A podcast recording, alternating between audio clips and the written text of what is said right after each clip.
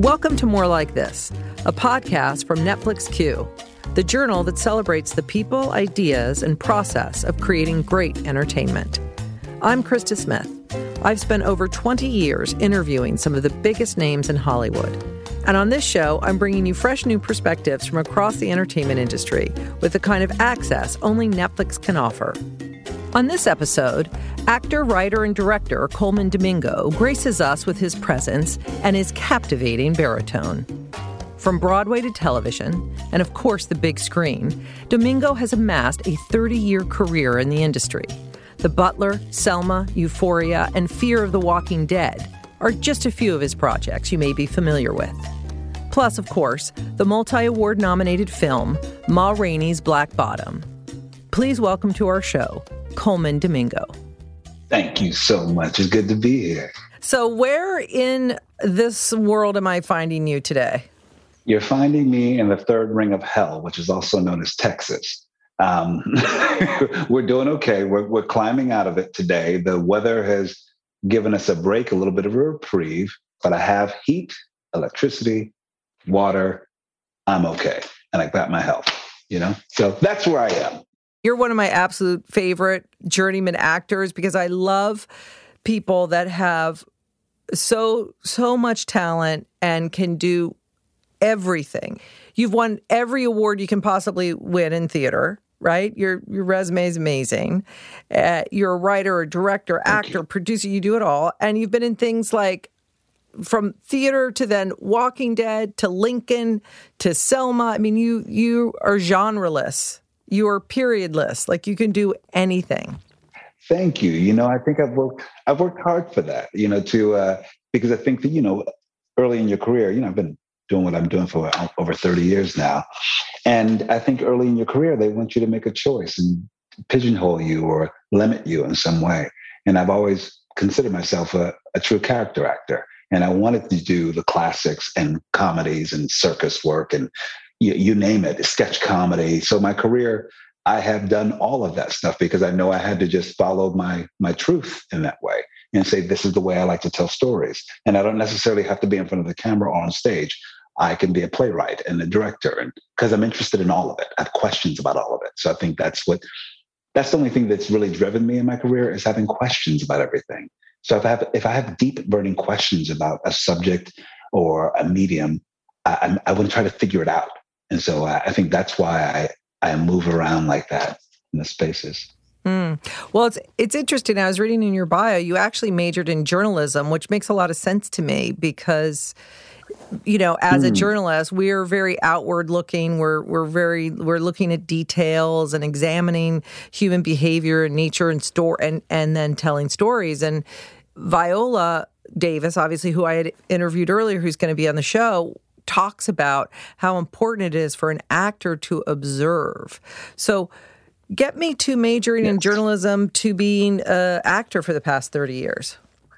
You know what? I went to Temple University where I was studying journalism, and I, I was constantly bumping up against my teachers, my news writing teachers, who said that I was too florid in my writing. I took an acting class as an elective, actually, because I was very shy. And my mother thought it was a good idea for me to get outside of myself. And so I, I did that. And one of my professors, he told me that I, I, he believed that I was gifted in this art form.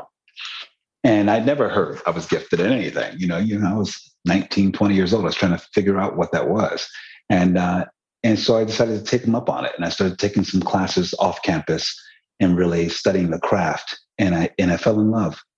And I fell in love with being able to tell a story. I guess the same thing that I wanted to be a journalist for, or wanted to be an archivist in some way and talking about our humanity. But this was just in an active way as an artist and being in the center of it in that way. And I didn't, honestly, I think growing up, I was, ne- I never would think that I'd be doing this for a living. Ne- never. I was the observer. I was a classic observer. I was on the school newspaper. I was a nerd. I was a geek. I wasn't cool, but I watched everyone. And I think that's what helps me do the work that I do because I watch so deeply and I'm trying to figure that stuff out. And then I know how to translate that into uh, action and work as an actor or a writer or director. In order for you to be good at what we're doing as artists, we have to have interest in so many things. And so I think that that's why I'm, I'm very curious and I remain that way. And I keep that as part of my sort of my practice as well. I feel like for Viola, this is such a, a huge moment for her to play Ma Rainey. Yeah. So tell me a little bit about what it's like to one, watch Viola do her thing and then to interact with Viola. W- what was that experience like? Well, it's in two parts, I think. I think it's a strange question from my from me when when people ask me uh, when I watched Viola because I, it's hard because I was I was in Cutler.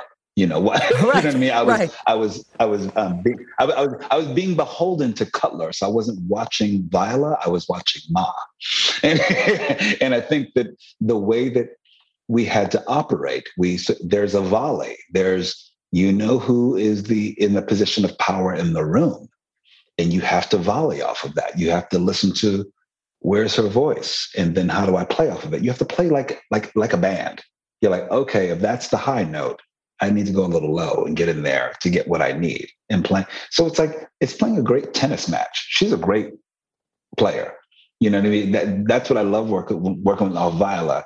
she can go anywhere and then um the, the one scene in particular I loved working with her on is that very quiet scene when she's talking about what people think about her. They call her every dog in the book and all that. And it's just this quiet little scene. And I love that they just sit there and there's some breath.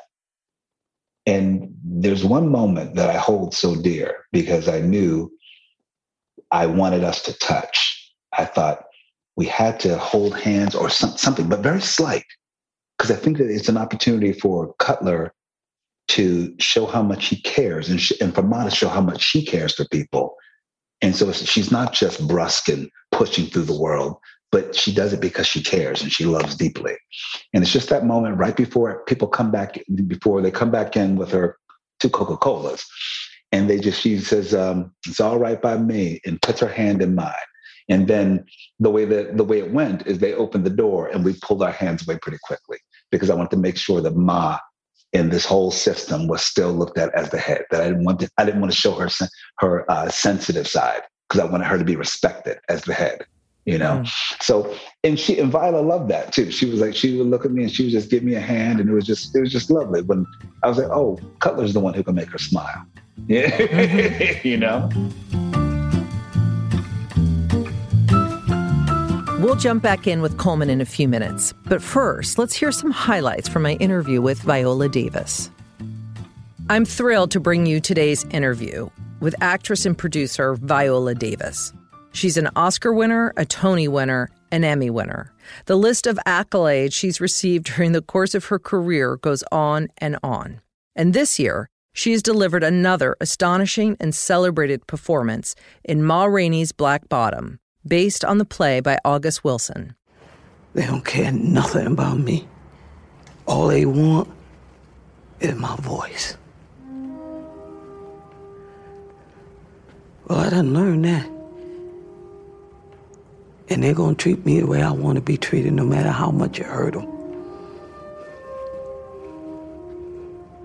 They're back there right now calling me all kinds of names, calling me everything but a child of God, but they can't do nothing else because they ain't got what they wanted yet.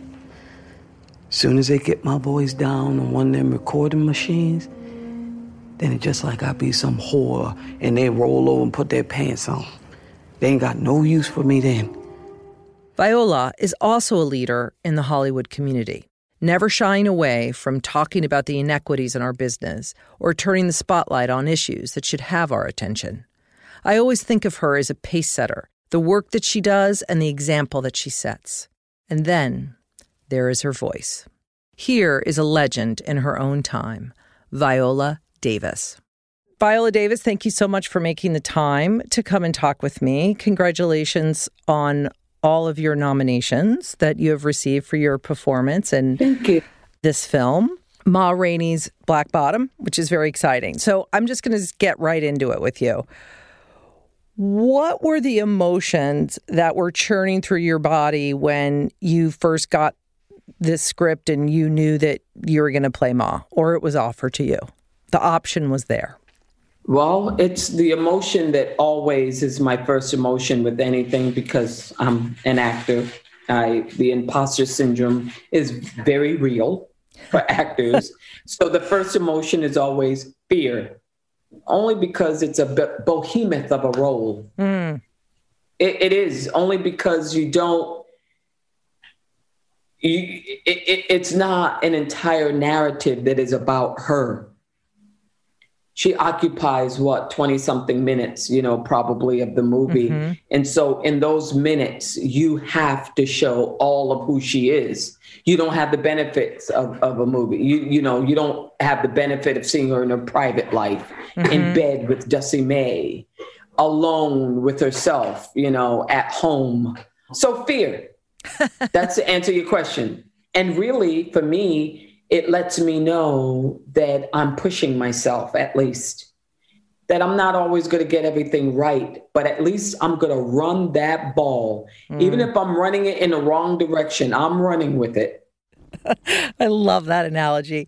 Well, I have to say, like when I first saw this movie, and I've seen it a couple times, I, you know, you're just transfixed by her present, her physicality, the makeup, the way she holds her body, and I couldn't get over the way you sit as Ma in that chair, and and then you realize like there was not a huge amount of material on Ma Rainey, right, in terms no, of research, uh-uh. like, but yet she feels so layered and so specific, and I, I just want to talk to you about how you threaded that as an actress to come to the place where you arrived at, at this fully formed character?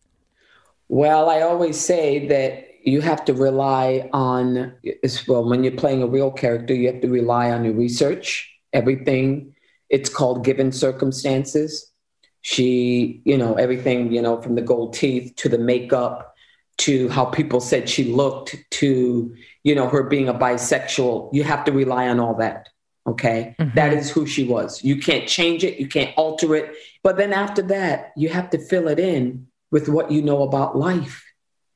I know women like ma. Mm. I, I i've seen them in my life in my family. So what is she thinking at this moment? What is she feeling at this moment the big thing for me with Ma is very soon after this, she will be rendered extinct. Mm-hmm. Her career will be over. How does that sort of um, propel you and motivate you through throughout your life, even in that recording studio? I think that was a huge part of it too. Y'all are not even respecting me. And, mm. and, and so that's a huge part of it. And also, I'm dealing with a very immature bandmate who's making passes at my woman. That's my woman. She belongs to me. This is my band. So you take everything that they're experiencing in life, everything, and you put it in your psyche at any given time. And so those that stream of consciousness that I tried to inject her with as much as I could. Mm-hmm. At that moment in time that we as an audience members are introduced to her, there's so much going on, like you said, in that in that recording studio. And the Coca-Cola scene to me was just such a great example of like of like owning that power, understanding the value, and then demanding to be respected in the framework of that power. But you know what, Krista? A part of the fear that I have, uh, to be perfectly honest with you, is I know that most of the critics and most of the audience will be white. Mm-hmm. And not all of them, because I don't want to be bold and say most of them don't, but a lot don't understand Black lives. Okay. And the setup to that, I say all that to say that I think that people will look at that moment with the Coca Cola and reduce it, reduce it to just a diva moment where someone is just like demanding, you know, make sure I have Hershey's chocolate bar in my trailer at five o'clock. Mm-hmm. You know, she's mm-hmm. just being a diva. Mm-hmm.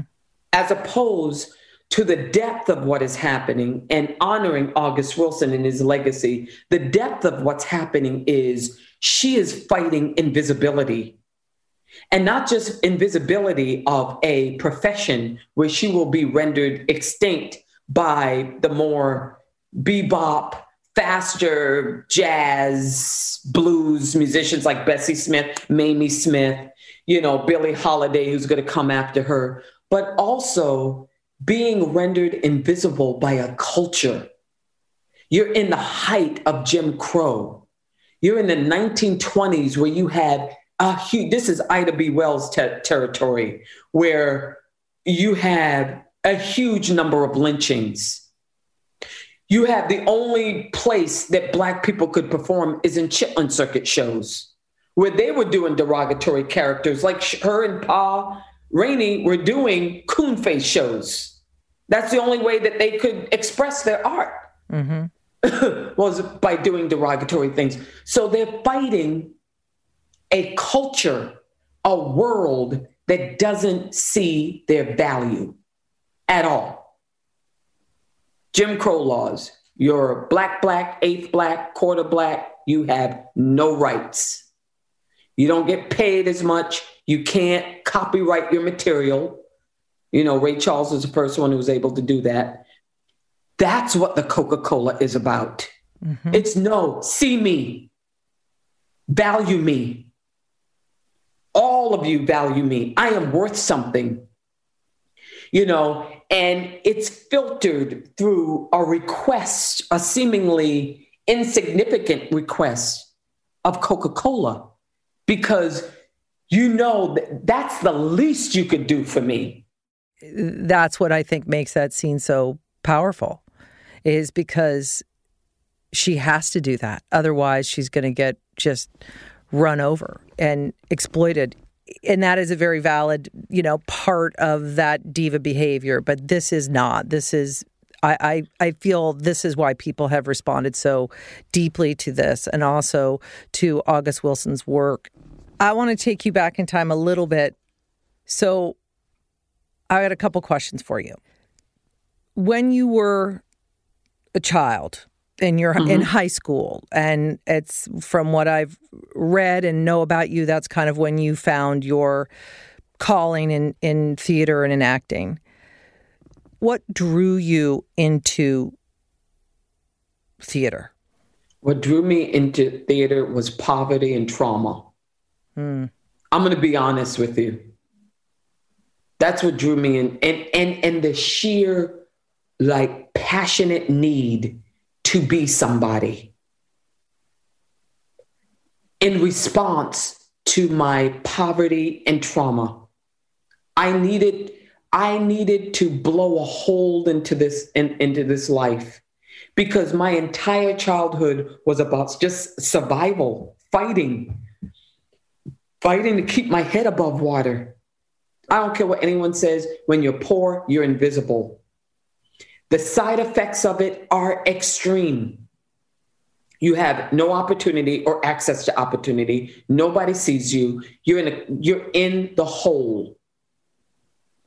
And the thing about acting is you could channel all of what is in you into a character and use it and when the audience sees it, the more you use it, the better you are at what you do. And it heals you.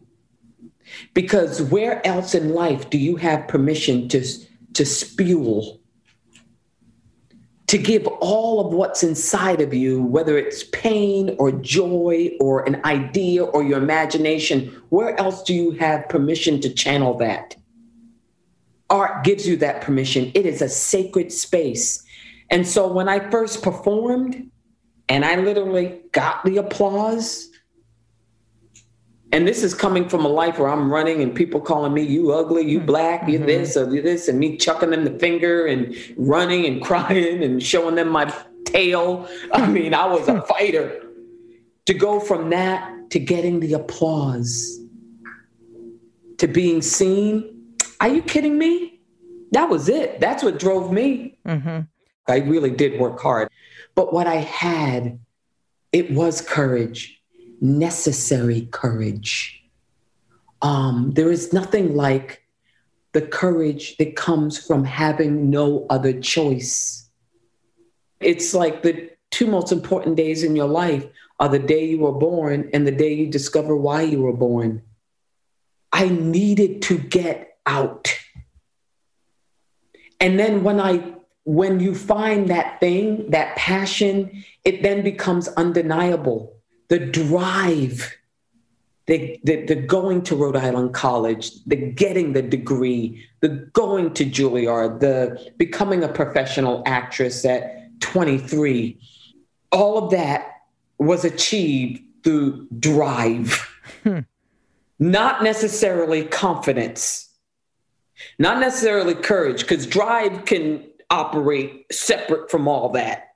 I say all that to say all of it came from a need to make a mark in the world.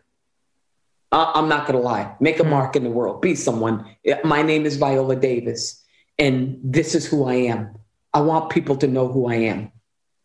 I mean, Viola, it is just I, I, could talk to you forever. We haven't even gotten into Meryl Streep. I got so many more questions for you, but I want to be mindful of your time. But you are just, I mean, to watch you on screen, no matter what you're doing, whether it's a small screen or a big screen, you just, you can't take your eyes off of you. So your significance is deeply felt. Thank you so much, Krista. It was great talking to you.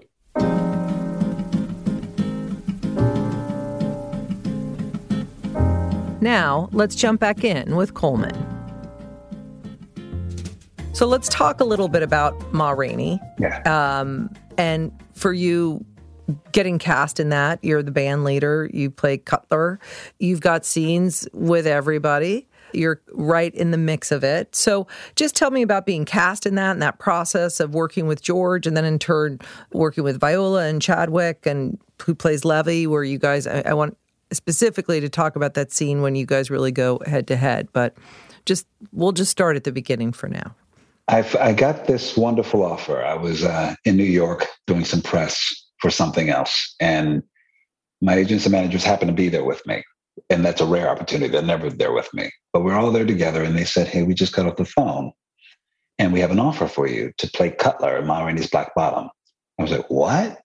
They were like, Netflix is producing Todd Black uh, Denzel Washington. They kept naming names, Viola Davis, you know, uh, Chadwick Boseman. I was like, whoa, whoa, stop, just stop, just stop. You know, I'm doing it. I don't even, I don't even remember who Cutler is. I know I've seen it before, but uh, you know, I'm going to do it. I don't know if he's got five lines or, well, I don't care, you know.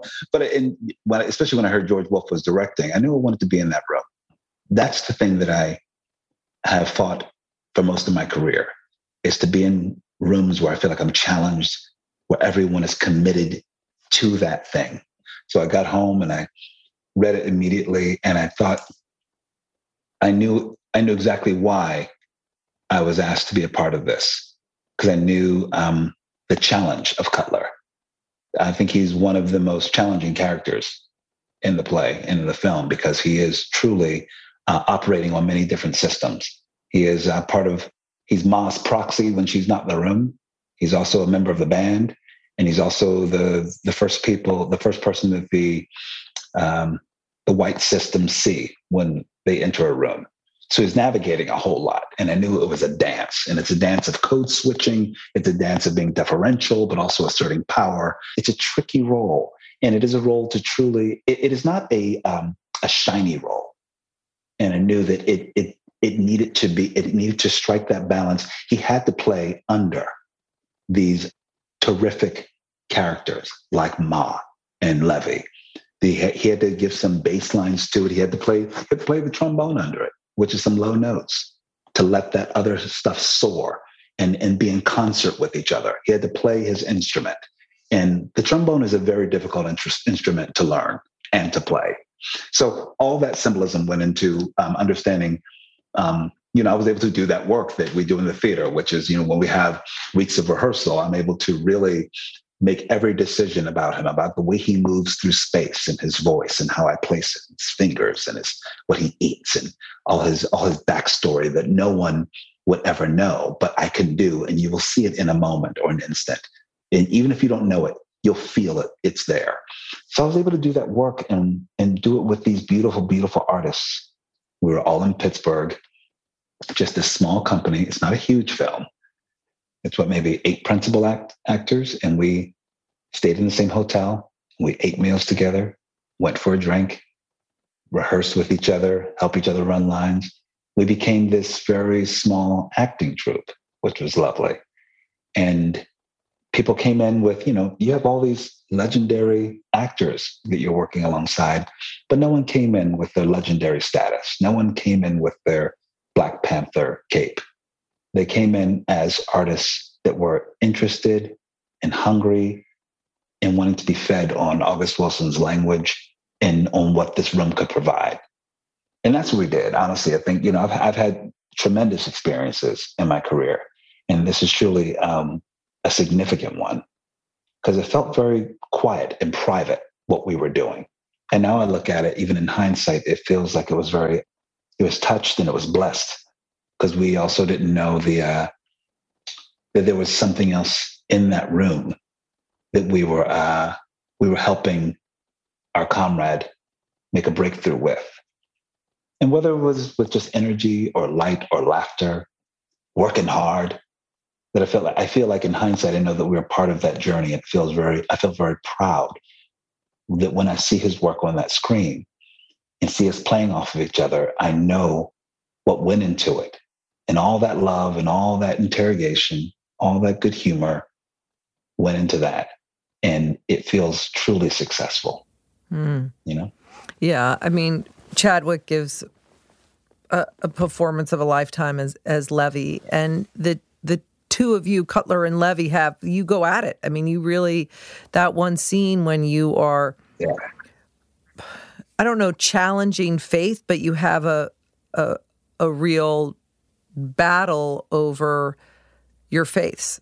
Tell me, like, what what for for for our audience, what is it like as as an actor when you're when you're approaching that? You know, how is it to to not only do it, but you have to do it take after take after take. But but what is it like after for the two actors that are in it for you and Chad?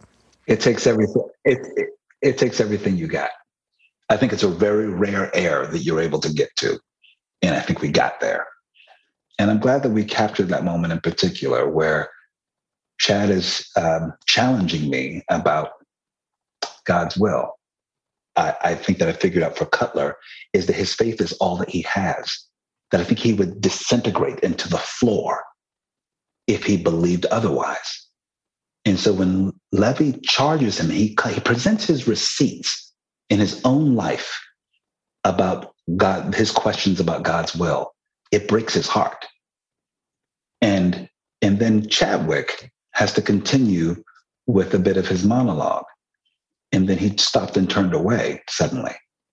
And I felt the energy in the room. I was like, oh my God, George is going to call cut. But I thought we were on to something, that something else was there. And so I literally started yelling at him. I started yelling, tell me, tell me, tell me. And then he turns around so coolly and says the rest of it about how he believes that God does not love us. Um, and uh, and then I take a swing at him, and then we go against the wall. George calls cut, and we just throw our arms around each other. And we were both visibly just upset, just crying. I don't know what I, I do. I'm not going. I'm gonna stop saying I don't know what we're crying about. I do know what we're crying about. I'm a man of faith, so is he. I'm sorry, I'm a little emotional. I, mm-hmm. I just lost a friend a few days ago, and I think I've been wrestling with this this same thought. I just lost a friend at 47 years old to uh, leukemia three days ago, mm-hmm. and I think it's those questions that I have in my heart as well that possibly Chad had in his heart, like, why him? Why? He was a good person, a bright light, how can on god's watch how can things like this happen? You don't want you don't want to ask that question. Because you feel like how can i live on this earth? How can i make it through? And now i know you know we all know in hindsight what chad was wrestling with. And possibly that that question crept in there. Just possibly. I'm not going to say it did. I don't know. But i do know that he was a man he was a faithful guy. He was kind and he was good and he was strong and he played by the rules. You know what I mean? And he cared about humanity. And then um, that bright light was taken away so quickly. It's painful. It's pain. It's painful, and I think it's a question that we we may all have. At, well, I'm sure anyone human may have that question at some point in their lives. So that's what that scene was, and I know that I remember after we let go of each other, Glenn Turman said, "I've never I've never seen anything like that in my entire career," and I knew what he meant because on that day I knew I had to be there for Chad you never know when you're going to be thrown the ball, right? As an artist, you're like, but the ball is mine right now. It's in my hands, and I've got to take care of him. This is what I'm charged with right now. How can I be in service? So I'm grateful that I was able to be in service in that moment, hoping that moment kept him strong, gave him a place to release, to be able to cry with my brother Chad and just hold each other, two grown men being, being able to be sensitive and two black men holding on to each other in a world that tries to keep us from doing that. But hopefully um, that gave him some peace and some resolve. And um, I'll never forget it for the rest of my career. I'll never forget that moment because we did, I think, what John Patrick Shanley says in a foreword of one of his um, plays. He said, The hope with theater is to leave room for the divine to reside. And in that moment, I think the divine was there, whatever that was. Well, um, Colman, I'm deeply sorry for your for your loss of your friend. Thank so you. let me just first say that. Thank you. And then I I feel like that divine is visible in the film, which is why I think people have responded yeah. the way they've responded to it. And I think that it's obviously in the language of August Wilson which is just amazing, which which Denzel has promised to do to bring these plays to film them so people can see them and have that Netflix effect where everybody all over the world can share in that and to see that which is just so special. So you're now you're you're working, you're doing the show. What what's the next like give me the next couple of years in Colman Domingo's life. Where where Ooh, the next couple of years? Okay. The next couple yeah, of years. What, what's going on? then what's going on? Well, I'm st- I'll still be. I think I have another season or so. Well, well, you never know with this with this zombie show, with Fear the Walking Dead. So I'm, I mean, maybe still doing that, and then I usually have six months off where I do other things and other films. I have uh, a few films coming out. I have a, a, film called Zola coming out. It was um, at Sundance a, a, but two seasons ago, and of course, it didn't come out last year because of the pandemic. Uh, but it's also it's also starring Taylour Paige, who plays Dussie Mae and Ma Rainey. So that's coming out this June, and also Candyman that was written by mm-hmm. Jordan Peele and uh, directed by Nia DaCosta comes out later this year. And also I did a film with Michael B. Jordan called Without Remorse that'll come out soon, and another one with Kelsey Grammer and Julia Stiles called The God Committee. Mm. That'll be I think it'll be dated soon. And uh, also I'll go back to Euphoria. Uh, season two. I can't believe it's only season two. It feels like we've been doing it for a long time. So I'll go back to Euphoria season two. I just wrote a musical for the Young Vic using the Stax music catalog, and uh, hopefully we'll go into production at some point. I have uh, another musical called Lights Out Nat King Cole that premiered at the Geffen Playhouse that will hopefully premiere on Broadway when Broadway is ready to open its doors mm-hmm. again. And um, you know, and I'm just staying busy doing lots of things. I'm developing some television uh, shows with my production company, Edith Productions, and I think we have a couple things that may be getting greenlit soon. So, yeah. Oh, that's exciting. So, Colman, what happens when people recognize you on the street? What kind of reactions do you get? I get either when we used to walk I, on the street. I, I, let me let me preface for when we used to walk on the street without masks and people could see us. what would the reactions be? Uh, there's a thing that I get a lot, which I feel very grateful for. fans want to say, "Can I get a hug?" And I think that's the most beautiful thing. Because I'm like, if I touch somebody enough, if they felt something in whatever I do or the way I represent myself, and they say they want my energy, I'm like, yes, come on, let's hug, let's hug it out. Because I feel like that's what I'm trying to do. Whether I'm, and whether I'm in your theater or TV or film, I'm trying to reach out to you. So people say, "Oh, could I have a hug?" I'm like, "Yes, come get it." Yes. Oh, I want a Colman Domingo hug. Are you kidding? I'm gonna hug you the moment I see you. Just, just so you know, we're hugging it out we're hugging it out. After the uh, pandemic, uh, I'm just coming. I'm coming for you. oh my God, I cannot wait for that.